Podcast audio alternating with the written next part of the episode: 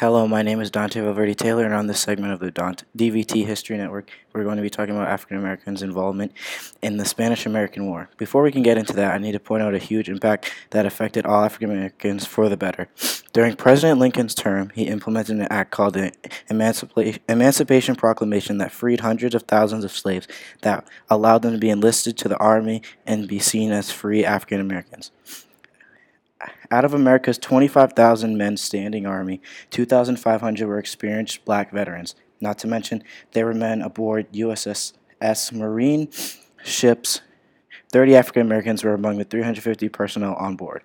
Aside from fighting within the war, they could be found in the engine rooms as firemen, oilers, and coal passers or as mess attendants and landsmen. However, there were also five African American petty officers, three seamen, experienced sailors, and one ordinary seaman. They were the soldiers that got down to the nitty and gritty and worked the hardest. Whether it be fighting for the United States in the war or wars, or doing all the hard labor, they used this as fuel, a reason to combat the Jim Crow's law, put in place to discriminate and belittle them. An African African American enrolled into the army once said, "We left our homes, wives, mothers, sisters, and friends to break down the inf- infernal race prejudice and to have a page in history ascribed to us. Imagine having the majority of people looking at you thinking you're no better than an animal, lesser than them. All these people enlisted, chosen for the Army of Marines, wants to make a point that not only were they human, but they could do any job you gave just as well, if not better.